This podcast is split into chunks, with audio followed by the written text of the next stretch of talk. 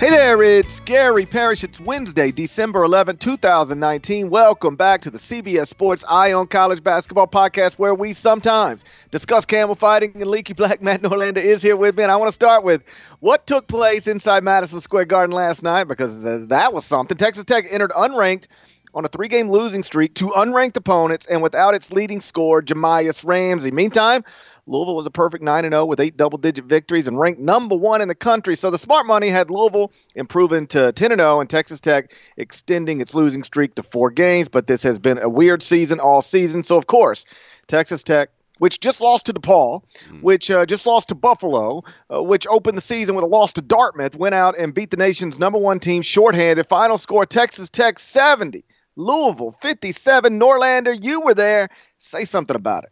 Yeah, I'll say a few things about it here. I was there, and as you can tell by the sound of my uh, my voice, I got home late from the garden and then had kid duty, so uh, the dulcet tones uh, have returned here. But, yeah, that was um, a lot of fun. Uh, I guess as much fun as a thirteen-point spread could be uh, in an end-of-game situation for a game that featured two teams uh, shooting poorly on the whole there. But Um, not a season-saving win for Texas Tech. I'm not going to go that far, but it was important because the only other remaining non-conference opponent for Texas Tech um, that, you know, would help their case when we get to N C double A tournament time is Kentucky in the S E C Big twelve Challenge, and that's at the end of January. How about this? Since the tournament expanded in eighty-five and we went to sixty-four teams, uh, I did the research in advance of this game last night because I thought that Texas Tech was going to lose, and I'd use it in the court report, and I didn't really use it. So there have only been four times a team that made the national title game and lost endured a four-game losing streak the next season. Those four, I won't even trivia time you here, Parrish, because we don't we don't got that kind of time. Uh, ninety Seton Hall actually had two four-game losing streaks. Uh, you had ninety-four ninety-five Duke. Remember when K went down, uh, left midway through the season. Pete Gaudette took over. They were one. oh two oh three Indiana had one, and then the most recent was oh seven oh eight, uh, an Ohio State team that featured uh, Mark Titus, of course. They are the most recent one. Texas Tech would have been the fifth, uh, and they would have been the first to do it all in non-conference play. play, um, but so they avoided that fate. Overall, um, that was important for them to to not have another opportunity against an N C double A tournament team uh, slip through their hands. And I will also note, while they were riding that three-game losing streak, you know, they they were in those games. You know, they did lose all three. Two of them went to overtime. Uh, that was Creighton and obviously DePaul, which we touched on last week. And then the previous one, Iowa got away from them, but it was still like close with two minutes to go. So uh, a nice return to form. Chris Beard said that they were not. They were either going to win the game or run out of time, which is a coachism if I've ever heard it. But regardless, they they did win the game. Um, And he said they needed to play their best game of the season in order to beat Louisville. They knew that had to be the case. That was indeed the case. There's some great stuff um, with their walk-on, which we can get to uh, in a minute there, Avery Benson. But uh, I, I guess, you know, in a, on a prominent stage, Texas Tech s- saves itself, certainly gets a, a really nice win, and it just reinforces Chris Beard's coaching credentials, the fact that you do this, don't have your best player, you win by thirteen points over the undefeated number ranked one, number one ranked team, and you have a walk-on that's the most valuable player of the game. Um, you know, I, I tweeted it last night, just sort of how this is another bullet point on an incredible resume that he has already put together. I, I, we've talked about all of this stuff before, but like it's worth going through point by point because it is unbelievable what he's been able to accomplish. He is only right now, Chris Beard, in his fifth season as a Division One head coach, and he already owns the highest season win totals at two different schools. All right, jeez. His his first season as a Division One head coach was at Little Rock. Now, Little Rock never won twenty games in any of the six seasons before Chris Beard t- took over.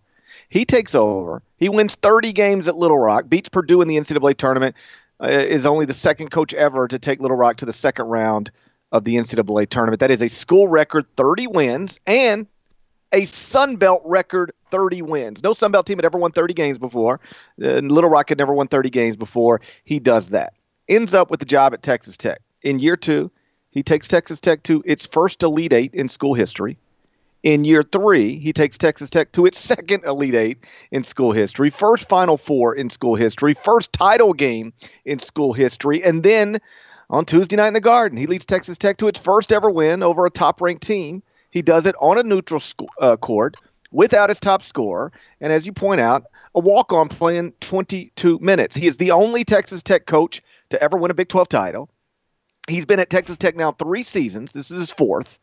He has the number one win total in a season ever, and the number three win total in a season ever. Number one was last season. He won thirty-one games, most in school history. Uh, the number three uh, most uh, uh, highest win total in Texas Tech history, it's twenty-seven games. He got that the season before. The only coach in between him, uh, James Dickey, uh, led Texas Tech to a thirty and two record in nineteen ninety-six. Shouts to Jason Sasser. Um, so, like, you I mean, you can't overstate the impact that this guy has made literally everywhere he's coached Division I college basketball. Like I said, he's completed four seasons, and he has the highest season win total at two different universities. That's insane. It's ridiculous. Uh, and he's still – he's just – he's as even-keeled, regular dude as you could kind of ask for. I mean, you know, there is a – You know, brilliant. Sometimes we, we we get too far with with calling with coaches brilliant. I think sometimes across sports, but his acumen for coaching and the way that he presents his knowledge for it is uh, as humble as you could expect from anyone. Uh, it's really it's really it really is quite quite something there. And uh, I, I think I think he is humble. I think he also knows how good he is. If that makes sense, if you can balance sure. those two things, I think he's humble. He would never pound his own chest. Mm-hmm. But I do think he knows how good he is. And he knows that the things he's been able to accomplish are not things ninety-nine percent of college basketball coaches could accomplish. I really do think he's that good. Here's something he said last night um, when I when I talked to him uh, outside the locker room. Because uh, I, I, I had asked him if You know, there was some pressing going on. That Texas Tech is obviously entering this kind of season with more attention and spotlight than ever before in program history, even more than last season coming off the Elite Eight appearance. There's a there's a grand difference between getting to an Elite Eight, which is a great accomplishment and certainly brings so much shine to your program, and going down to the wire in the national championship game and doing so for the first time in program history. He said, "My job is to instill confidence in these players. We have high expectations at Texas Tech. Nobody wants to win more than we do, but we also understand that we're playing five freshmen. One of our best players is out with injury right now. But you know how it is. Prince today, frog tomorrow. If we got a basket here and a rebound there, this is maybe number nine Texas Tech against number one Louisville." He's referring to the fact that had they not lost those games, which is entirely, that's a completely reasonable uh, a statement there. But he said it doesn't quite work out that way when you lose some close games. But I told him, guys, we're the same team. We could be in the locker room right now and we won the game, but we're really the same team no matter what. And um, yeah, no, it's uh, it, it's it's really impressive. Uh, and I think that Texas Tech is going to. Uh, if, I, if we can project out, and I do want to get to Benson and just talk about him a little bit, but if we're going to project out, they're six and three right now. Next two games, Southern Miss, U T, U T Rio Grande Valley, and then actually third game is Cal State Bakersfield. Then they'll wrap up uh, non-conference with the exception of that Kentucky game before they get to Big twelve play. I do think that Texas Tech will make the N C double A tournament again this season once they get Ramsey back. Um, the defense, if it's going to be top ten level again, um, I know the Big twelve is really good. I get that. Um, but that was a a big-time win Uh, against a Louisville team that had had in part, large part, looked pretty, pretty good. I mean, earned its number one ranking and all that, and uh, Tech flustered. Flustered Chris Mack's team. Uh, the guards were bad. Jordan Wara took some bad shots overall. So, uh, you know, certainly credit to Beard and his staff. Getting those guys, five freshmen in that kind of spot. They don't have a – Texas Tech doesn't have like a primary legitimate ball handler on the floor in that game. Chris Clark is – he's not a point guard. He's kind of a, a kind of a do-anything player. Uh, Davide Moretti has been – he had eighteen, but even he has like kind of been down this season. It's really impressive to see what they've done and how they've done it with the cast they have. Just one last thing on Chris Beard, and then I want you to tell the Avery Benson story for people who don't know it. Um, going back to Little Rock, I noted that – in the six seasons before he had the job, that they never won more than twenty games in a season. He gets the job for one season. They win thirty games, school record, Sun Belt record. And since he's been gone, the school has averaged ten point seven wins per season, and nobody's won more than fifteen games. I mean, that they, like even if you just I mean, listen, the Texas Tech stuff speaks for itself, but to me, that is just as impressive. Like, you take over a bad basketball program for one year. It's one not year. Like, well, give me a couple years to get my guys in here. It's just like, all right, um, I'll, give me the job. I'll get what I can get, do the best I can. And you win more games than any Sun Belt coach in the history of the league. Like, like you don't even have time to build it. It's just like, I'll do the best with what I got, and you win more games than any coach in that league has ever won. And then you bounce, and they go right back to sucking. fifteen wins a year at most, an average of ten point seven per season. And so I, I really do think there are and, – and not that – like when we start talking about goats of college basketball, mm-hmm. we're going to talk about Mike Krzyzewski. We're going to talk about Roy Williams. We're going to talk about John Calipari. And what I'm about to say um, is not to be disrespectful to any of them. But I think a lot of people could win a lot at Duke. And I think a lot of people could obviously win a lot at North Carolina, and a lot of people could win a lot at Kansas, and a lot of people could win a lot at Kentucky. But to John's credit, he also won big at UMass and big at Memphis. So he probably checks this box once upon a time, if not still. But I don't know how many guys in the country, all of them, could do what Chris Beard did at Little Rock and do what Chris Beard is doing at Texas Tech. I, I don't know how many mm-hmm. pe- people could – Tony Bennett. Maybe I could see Tony Bennett doing something like that because he did stuff at Washington State you're not supposed to do. He's doing stuff at Virginia you're not supposed to do. But the list of men who could do what Chris did at Little Rock and do what Chris is doing at Texas Tech is very, very short. Agreed. And how about this? Okay, yeah, I agree. It's it's it's quite short. Uh, as is the list as I alluded to in my uh, takeaways piece on Tuesday night. How many coaches honestly believe that if they didn't have their best player had to play a walk-on twenty-two minutes in a neutral court environment against an undefeated number one ranked team, three hundred fifty-three coaches in America, like how many honestly think they would win that game by double digits? It might be in the single digits in terms of coaches that think that they could pull that off. Chris Beard did it. Okay, so Avery Benson, and I didn't, obviously I was at the game, so I didn't watch the telecast. I don't know how much, did did in real time, was he getting uh, a decent amount of commentary and run, Parish, or was it kind of like they were talking about how, how ugly the game was and he was just happened to be another uh, you know, member of the cast, so to speak, as Texas Tech was pulling away? I will be honest. Uh, for the early part of the broadcast, I had it muted because I was uh, doing a ninety-minute sexual harassment training course. That was long overdue, and I was told to have it done by Tuesday, and so I was like, okay, I'm going to sit here and watch this game. And, uh, oh and and and learn what I can and cannot say or do in the workplace. Okay, well, that's good for this podcast at the very least. Uh, yeah, I believe that, I took yeah, that thing. There's a zero percent like chance of me ago. Sexually harassing you. All right, that's what I, that's that's uh okay, very very good. Um, okay, okay, but but eventually I completed and passed my training session, so I'm all good. I'm I'm, I'm at no risk of sexually harassing anybody, it appears. And then I did unmute it. Because I knew I was going to have to go on C B S Sports H Q and talk about it. I just wanted to hear what they were talking about as uh, I was keeping my eyes on the uh, box score and, and my eyes also on, on the game. And, yes, to answer your question, he got a lot of attention uh, throughout the, the broadcast, mostly because of his hair. Mm. And uh, Holly Rowe actually put her fingers through his hair. She seemed to really enjoy his hair. Well, he's got beautiful hair. And a, and a great beard to go with it. Um, yeah, because I did. I now that you're saying this, I did. I do remember as I was getting ready to go back uh, to outside the Texas Tech locker room, uh, he was actually talking to Holly Rowe at the end of the game. I remember seeing him on the court with Beard, so I know that he, that he got the T V interview. Okay, so, um, so how about this? So you mentioned Little Rock with Chris Beard. I did not know this until last night. Chris Beard told me and and Rob Doster that Avery Benson was the first player he ever offered a scholarship to once he got the D one job at Little Rock. The first guy, period. And it happened because he was he was watching him play in some grassroots event. Played like he was like kind of like kind of like a bit player for the Arkansas Wings uh, travel team.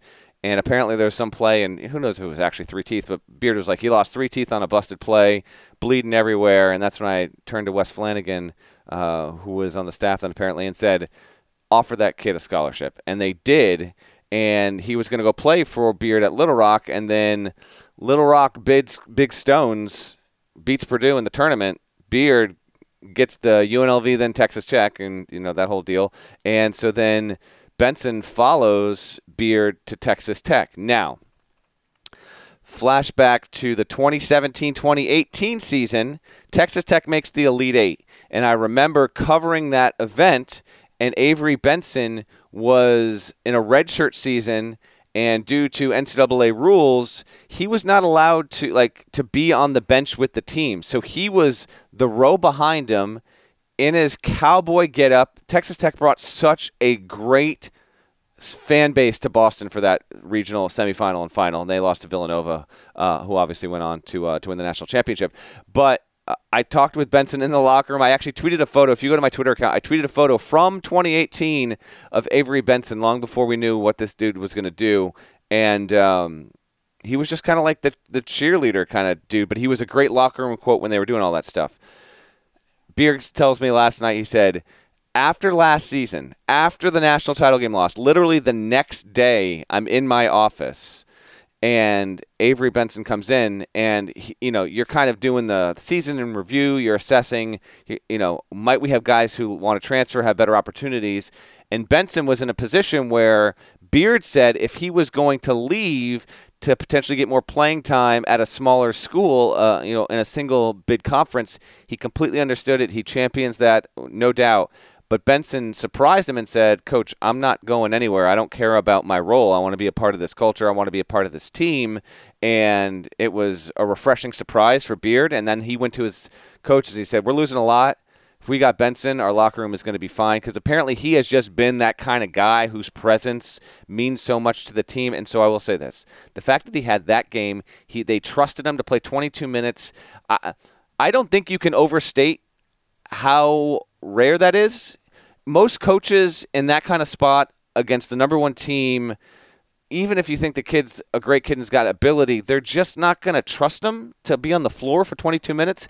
But he was three of three from the floor, three of three from the line, had a pair of blocks, um, had a steal, had a pair of b- uh, boards. He was just he was terrific.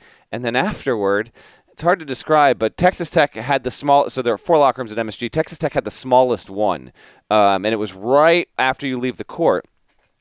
So the music was bumping immediately. They, they kept the door open. Uh, so I'm like, I'm literally like ten feet away from it. And then all of a sudden, I just see that those flowing locks and the beard, and they're straight up, they're lifting this dude and they're crowd surfing. I mean, it was a, just a joyous moment. I cannot be more happy for uh, a player like Avery who got to go and talk. Like, imagine that, Parrish. Like, you go from just being like the walk-on, the only people that know you are on the team, and they're like, hey, you, come on, you're you're going. There's twenty-five media people waiting to talk to you and ask you questions at Madison Square Garden. Incredible moment for him. He stabilized Texas Tech season. I think it's a great story and a, a story of per- perseverance and patience. And he and Beard, from a personality standpoint, just seem like an absolute perfect match. Congrats to him, and I hope that he continues to uh, to earn playing time. Beard said, yeah, no, that's he, he has earned it, and he will get more. So uh, just a little bit of a backstory on him. There's more on that in, the, in this uh, week's court report at C B S sports dot com. We're on Skype right now. So do you realize that if I held up my phone and showed you a picture of a naked woman, you could technically turn me in? Sexual harassment. Okay. Do you know that? I, I learned just, that last night. I just I just laid out an inspirational story, and you're still t- you're still stuck on sexual harassment training? Let me ask you this: Did you did you pass your course? I did, but I took that thing like three months ago, dude. I know, I should have. I, I didn't check my email. It appears. Let me ask you this then: based on what you know, what you learned, Holly Rowe rubbing her fingers through Avery Benson's hair, is it? Could he report her if he wanted to? Uh, they don't work for the same company, so I don't know how that would work. Well, like uh, somebody needs a refresher course, because as long as you are, um, you you can. It is possible to be sexually harassed by somebody who actually isn't an employee of your same employer. I understand. If if, if your employee if your employee puts you in that situation, I understand I, what you're saying. I, I'm, I'm not. A, I'm not. A, and by the way, it would not matter what her intentions were. It would only matter how Avery Benson interprets that situation. To be clear, I'm joking. I don't want some thread on some message board talking about Gary Parish was alleging that Holly Rowe sexually harassed Avery Benson. I'm not. But it was a moment like she was really she was really into her into his hair. She did put her fingers through his hair. And um, she did suggest that um, there needed to be a Twitter account dedicated to his hair. And when I did a Twitter search this afternoon, I found that somebody has made oh a Avery God. Benson's hair Twitter account. It's a terrific story. No, it it's is. it's great. Everything you laid out is is great. And it's one of the things that I, I always come back to when we're talking about college basketball. The off seasons kind of get boring for me because there's just a, a handful of topics that we know are going to be topics. And so we we focus on them. What's Memphis's recruiting class going to be like? Mm-hmm. Um, you know, uh, what's Duke going to look like losing Zion and R J and Cam? Like there's these things that we just know. Is Michigan State really the best team in the country? Let's talk about it some more. But once the season gets here, every year, without exception, these other stories that we could not have imagined are presented to us. It's Evansville winning at Kentucky. It's Stephen F. Austin Um, winning uh, uh, uh, at Duke. It, it's Ohio State now looking like the best team in the country.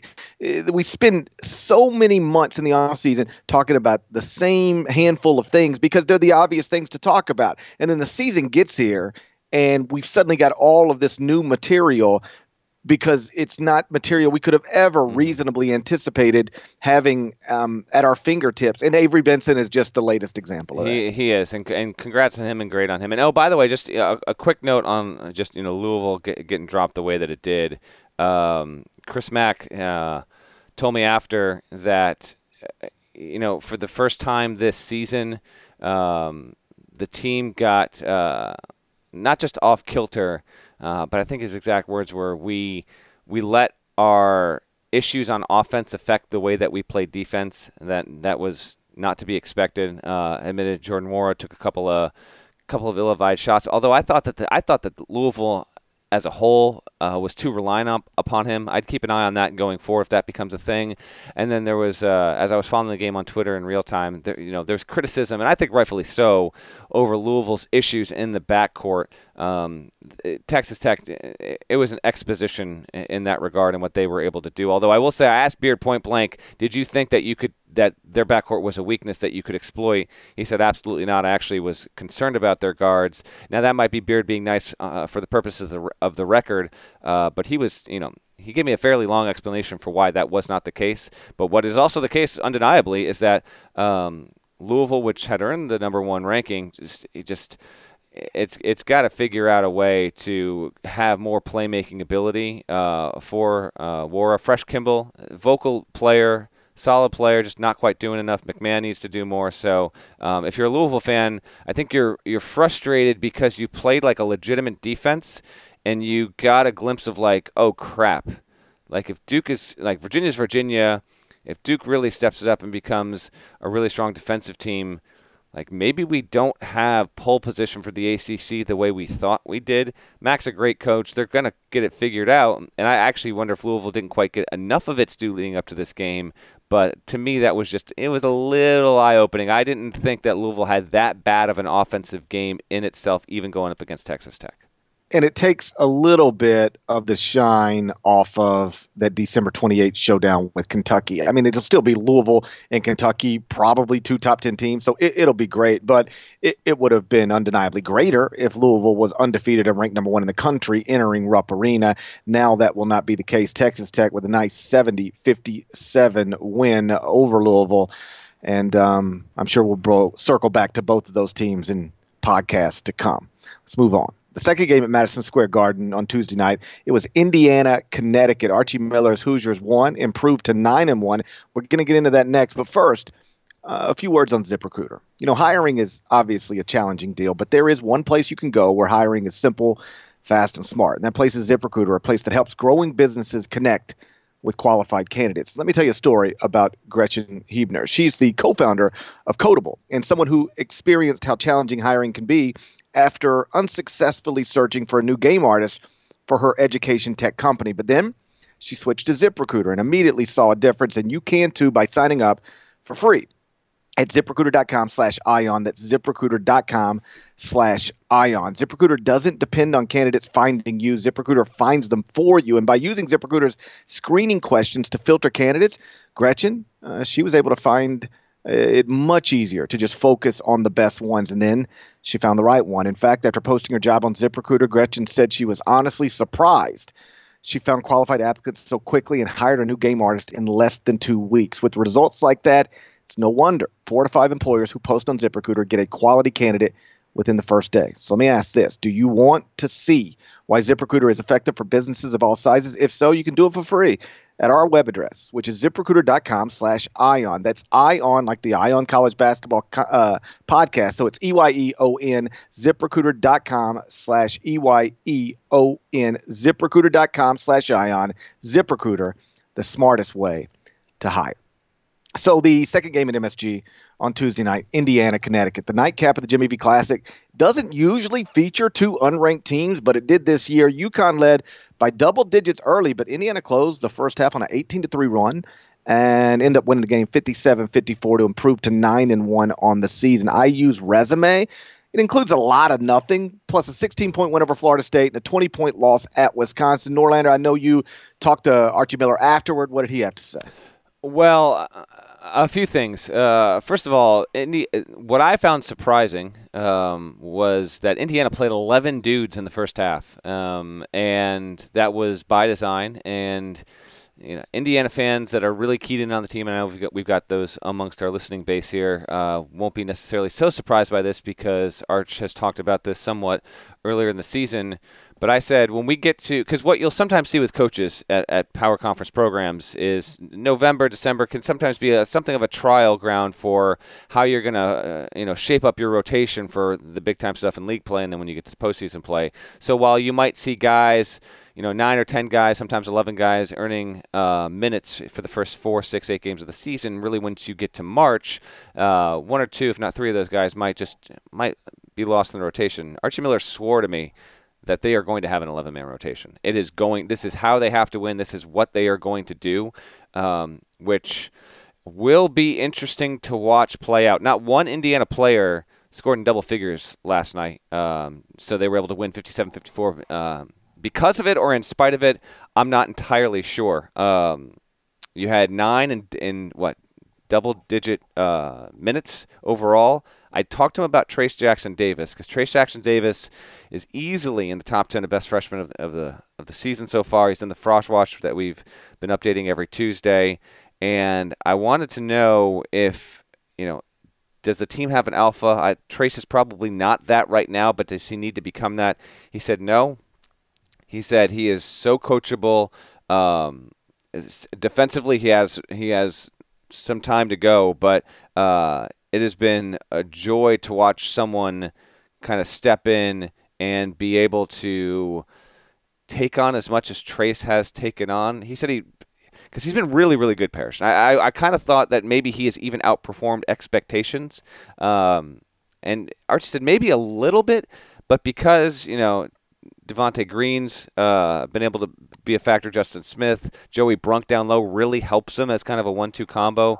I thought that was interesting as well. So he was relieved to get this kind of win. They were coming off an eighty-four sixty-four drubbing at Wisconsin, and he said that was just the most – it was an absurd game. I mean, credit to Wisconsin. They were not missing anything. It was just they were hitting the most outrageous shots. It was just it was one of the most un-Wisconsin type games we could have ever expected and didn't know how the guys would respond. Three days later here, they get a different kind of opponent. It was, you know, you know, perish the uh, the cliche here, but it was really a rock fight. Um Even with like three minutes to go, I didn't know who was going to win. And so not a glamorous win. UConn still building. You know, I thought Indiana was going to win. They did come out on top. They are nine and one. Now they finally have played two games away from home after their first eight were at home. And they still got a couple more interesting tests to come. They got uh, Arkansas again at home. But preceding that will be uh, uh, Crossroads Classic against Notre Dame when we are at the C B S Sports Classic on December twenty-first. And they've got Nebraska at home this Friday. So there's a there's uh, A, a strong chance that Indiana can get into uh, uh, the start of the year with just one loss. Something tells me they might get clipped again. But I think it's a good team, and they're coming off you know, a bad season. nineteen sixteen, Romeo Langford was hurt. They didn't make the N C double A tournament. And now, you know, Archie just said that, he, that there is definitely a, a common belief. It's been there. The guys don't, you know, they weren't depressed to be around each other. He was saying, like, sometimes when you get losing seasons, when you get into to February and March, and then sometimes with carryover, just kind of, you know, going through that crap and being around the same guys can have negative effects that are almost beyond your control. They just kind of are what they are. It's the social dynamic. That's not the case with this team whatsoever. And here we go. They're nine and one. I don't know, Parrish. I don't know how good this team is, but I think it's going to make the tournament. I think the non-conference schedule has been great, so that's why it's harder to judge. I mean, I want to see Notre Dame and Arkansas, what they can do there. But overall, keep an eye. I mean, if they really do have an eleven-man rotation, that'll be the most of any power conference team. If if you're telling me eleven dudes are getting like minimum seven, eight minutes a game, and that's consistent, uh, to me that will be just one of the more fascinating um, attack modes that we'll see of any of any team in college basketball. A couple of other notes on Indiana. They obviously get back uh, Rob Phinisee last night. Mm-hmm. He had missed um, a handful of games Uh, because he was in concussion protocol, and he averaged twenty-seven point three minutes per game last season. That was uh, fourth on the team and second most among returning players, behind only Al Durham. So they they need him, and uh, he's missed. I guess it was five games he missed, and last night he only played thirteen minutes against UConn. So they're working him back in, but just having him back in uniform is a a positive thing. Another thing I noticed, and I only noticed it because I remember talking to the staff in the off season at Indiana, and you know, just sort of going through last season because, whoo, I mean, it was it was something. They started twelve and two and were nationally ranked, yeah. And then they went one and twelve in their next thirteen games, one and twelve, and they fought a thirteen and fourteen. Then they got like kind of good again, but they never quite got enough to get back um, to the N C double A tournament. But um, it was just a wild year, and you know, you start trying to make sense of it. And one of the answers I got it, when the question was like, okay, what happened? Why did that happen? Um, I, I would. The name Jerome Hunter was brought up, and he said, "Listen, we never had him. He's a top fifty player, and we thought he was going to be, um, you know, we were counting on him to be an important piece when we when we signed him, and then you know you suddenly don't have him, and that was, you know, that, that doesn't explain everything, but it, it explains something, and he's just been a, a, a whatever player so far this season. He is back. He is healthy. He was medically redshirted last season because of a, a leg surgery." And he's only playing thirteen minutes a game right now. And I, I'm wondering if that's just not exactly what we talked about on Sunday's podcast with Tristan Clark at Baylor. Like, yeah. You missed that much time. You come off of surgery. And it doesn't matter really what you used to be. It takes you a while to get back to that, if you ever get back to it at all. Certainly that's going on right now with Tristan Clark. I think it went on last season with Killian Tilly. And it's probably, it looks like it's going on right now with Jerome Hunter. Could well be the case, and the good news is if that is the case, I mean, th- th- he's got the rotating cast around him to kind of, uh, you know, patchwork's too tough of a term there, but um, yeah, I think that something to watch. The Phinisee stuff, Archie said that Phinisee played, he, and we, we what thirteen, thirteen and change. He said he had played more at the press conference. He said something like he had played more in this game, like, harder and more consistently than he had like since the preseason or even in the preseason. It was it was a, a pretty direct quote. And he was obviously praiseful of uh of Phinisee, who you know stepped in and um, was four for four from the line and was just, I think, a positive influence. His his presence in the game, I think, was uh was no small thing there. So I you know we don't have to spend too much time on this game. It was it was a a dog of a game, a, a fun mess, I guess, if you will. But um, Connecticut, I think, is going to wind up being an N I T team. Uh, stuff like this, like if you almost had it, like you just lost on a neutral against Indiana, these are the kind of wins that maybe you just need to pluck out to get into the tournament. I just don't think that UConn's going to be in the tournament this season. I do think Indiana will, and I think maybe, you know, just a microcosm of why that might be the case was on display at M S G in that nightcap. And, oh, by the way, on a personal note, like the game ends, it's late, but I wanted to get stuff because I didn't know what I put in the court report. And I wanted I wanted to get stuff because I also wanted to do what we've done here and just talk about it on the podcast. But good God, like it was starting to like sleet and snow, and I'm in my car last night at like one thirty-five, and I'm just driving north back into Connecticut, and I'm like, it's all for the podcast, man. It's all for the podcast. This this is just terrible right now. Get me the hell home. I can't believe I'm driving in this. I stayed an extra fifteen minutes just to talk to Arch. It was worth it, but in the moment you're like, what what the hell am I doing? But I did get it. I got home safe. There's a, there's a moment in every day of my life where I go, what am I doing right now? Dude, it was bad. I know, but it was like I because it was going from rain to snow, and it was hitting that weird in between where the roads are, eh, and I was just like, what? Why did I do this? Why did I do this? But I am glad I did it now. But if you could have uh, seen me at like one forty, hands gripped on the steering wheel, like hunched over, just like, and then like, you know, these jerks coming the other way on the highway still got their brights on. I'm like, turn your freaking brights off, dude. What are we doing here? What are we doing? Anyway, glad I'm glad we're back. Uh, real quick, only because I mentioned Tristan Clark, it's worth noting uh, Baylor did beat Butler uh, on Tuesday night, fifty-three fifty-two. So that's three top twenty KenPom wins for Scott Drew's Baylor Bears. And they did it without Tristan Clark at all. He did not play a single minute in the game, and yet they're still able to handle Butler uh, down in Waco. So that nice Baylor story um, continues. So I moved to Ohio State to number one in the C B S Sports Top twenty-five and one on Wednesday morning after Louisville's loss to Texas Tech inside the Garden. We're going to get into that next, but first, check this out.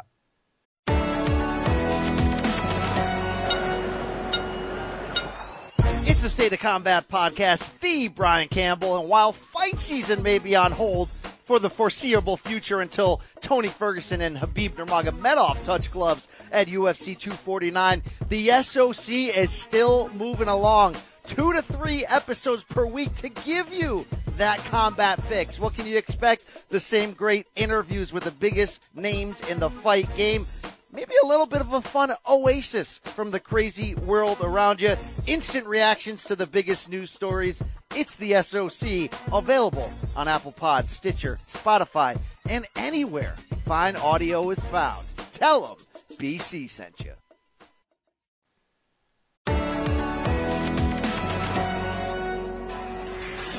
Hey everybody, it's Frank Stanfield from Fantasy Baseball Today. Don't worry, Adam Azer isn't going anywhere, and neither is F B T. The M L B season is delayed, but that just gives us more time to deep dive players, argue about rankings, and find this year's Ketel Marte. Regardless of what format you play in, Roto, Points, Keeper, Auction, Dynasty, we've got you covered. We're here for you five days a week, so make sure to download and subscribe to Fantasy Baseball Today on Apple Podcasts, Spotify, and Stitcher. So I moved Ohio State to number one in the C B S Sports Top twenty-five and one on Wednesday morning. To me, there's literally no argument for anybody else. We talked a lot about Ohio State on Sunday's podcast. Uh, we won't spend that much time on it again, but just to run through what we're talking about right now, Ohio State is nine and oh with eight double-digit victories, among them a twenty-five point win over Villanova, a twenty-five point win over North Carolina, and a thirty-two point win over the Penn State team that, yes, beat Maryland on Tuesday night. So that's three wins by at least twenty-five points over schools currently ranked in the top twenty-five at KenPom. And at the time those games were played, Villanova and U N C were both in the top ten of the A P poll, which means Ohio State is right now just the fourth team in A P poll history to own two wins over top ten teams by at least twenty-five points in the same season. As I told you on Sunday's podcast, the three teams that previously did it each won a national title. Ohio State right now is number one at KenPom, number one at Sagarin, number one at Torvik. So the Buckeyes are one of just five remaining unbeaten teams. They're the only undefeated team in the top fifteen at KenPom, the only undefeated team in the top twelve of the A P poll, and they have better wins than everybody else. They're number one in most of the compu- computers. So, like, what could possibly be the argument for anybody else in the country right now than Ohio State being number one? There's not, and I have to – I'll – you know – Uh, refresh my power rankings that we publish every Thursday. Uh, it's I don't even have like I don't even know what I'm just gonna you know I might just link to the podcast. Maybe I listened to the opener with Paris with what he just said. You just laid out why that's the case. How about this also? So they're sixth in adjusted offensive efficiency, second in adjusted defensive efficiency. No one else is even close in terms of being top ten or even top fifteen. How about this? Duke, ten and four, they're the only offense to defense. They're the only one. Louisville, eleven and three. Michigan State is first in offense, twenty-fifth in defense. Kansas, twelfth in offense, ninth in defense. Purdue, twenty-sixth in offense, fifth in defense.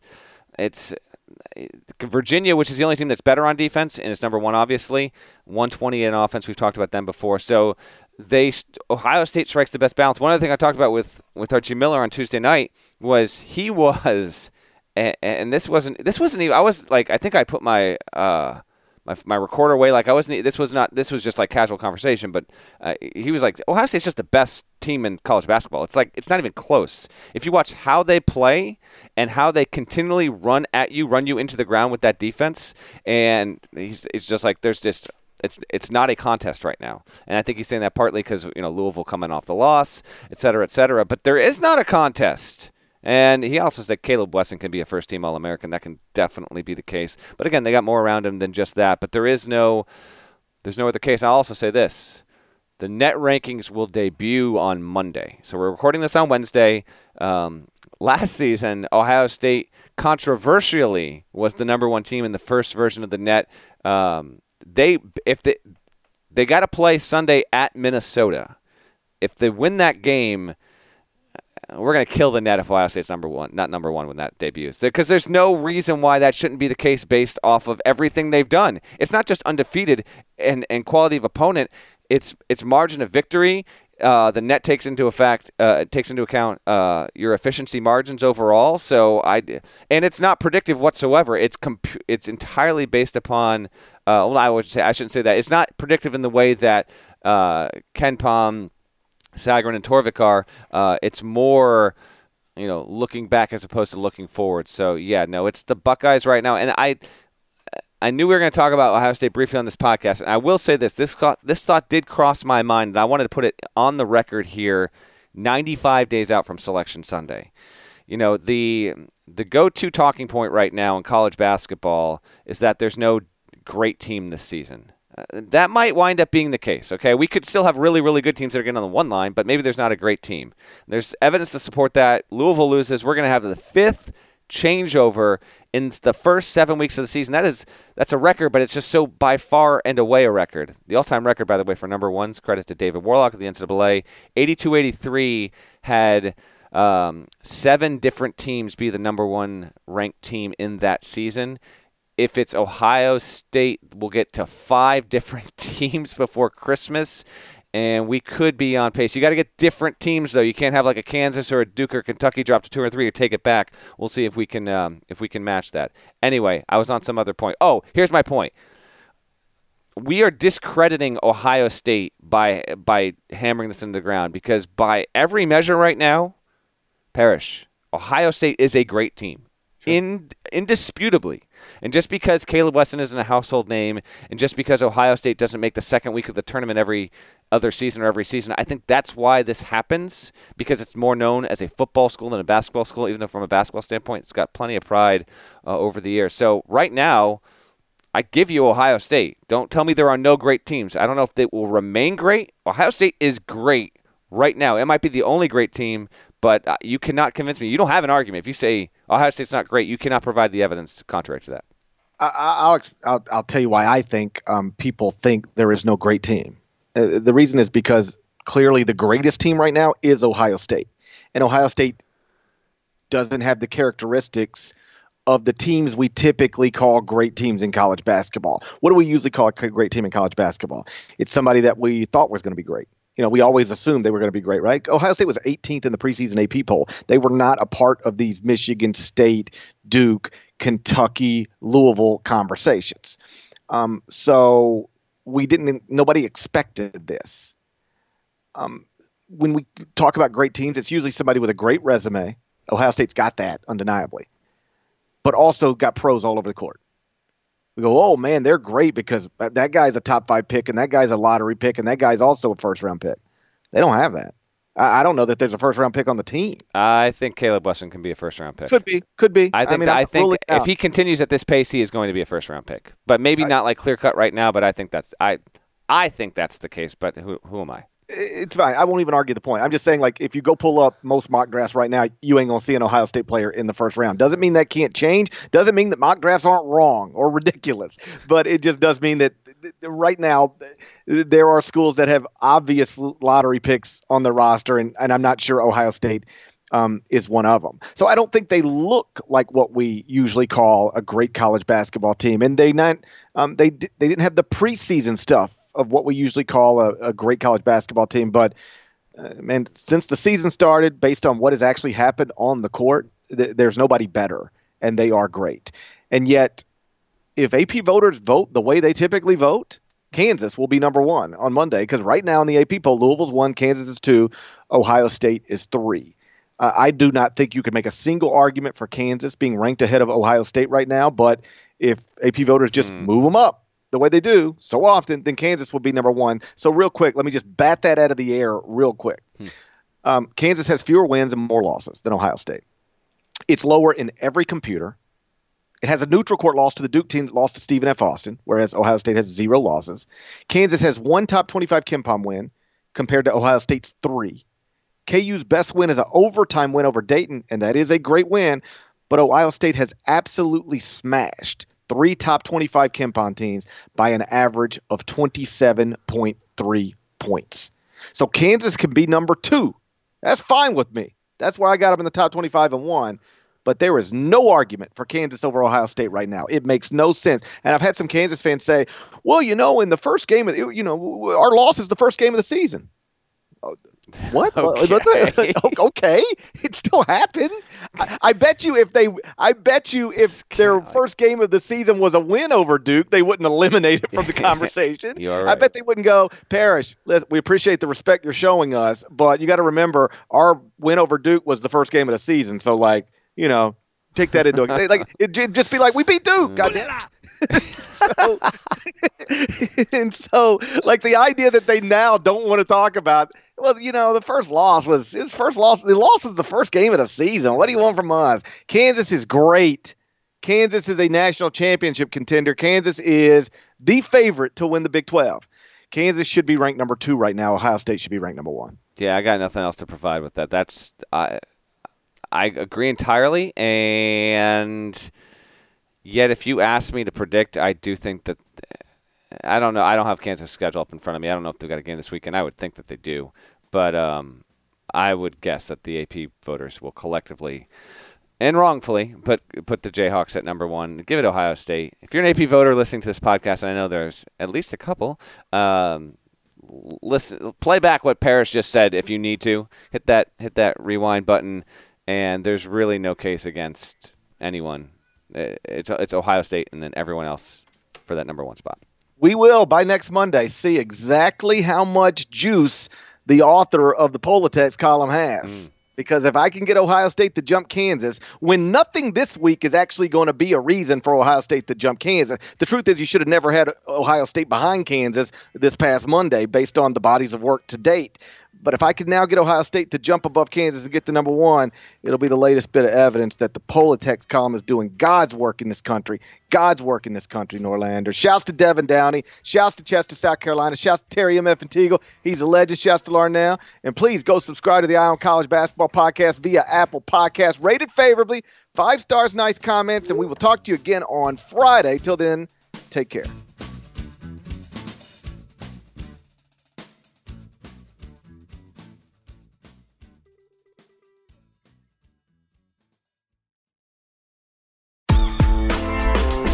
My name is Connor Tapp, and I'm here with Trey Scott, my co-host on the College Football Daily, a podcast from twenty-four seven Sports dedicated to catching you up on and breaking down the day's college football news. Every Monday through Friday, from here to eternity, we are adding depth and context to the biggest headlines in college football. But we're also diving deep into topics like the Iowa Hawkeyes' secret sauce for developing N F L linemen and what the era of big money conference T V networks means for schools like Boise State. So if you share our point of view that college football has no offseason, subscribe to the College Football Daily now on Apple Podcasts, Spotify, or wherever you listen to your podcasts.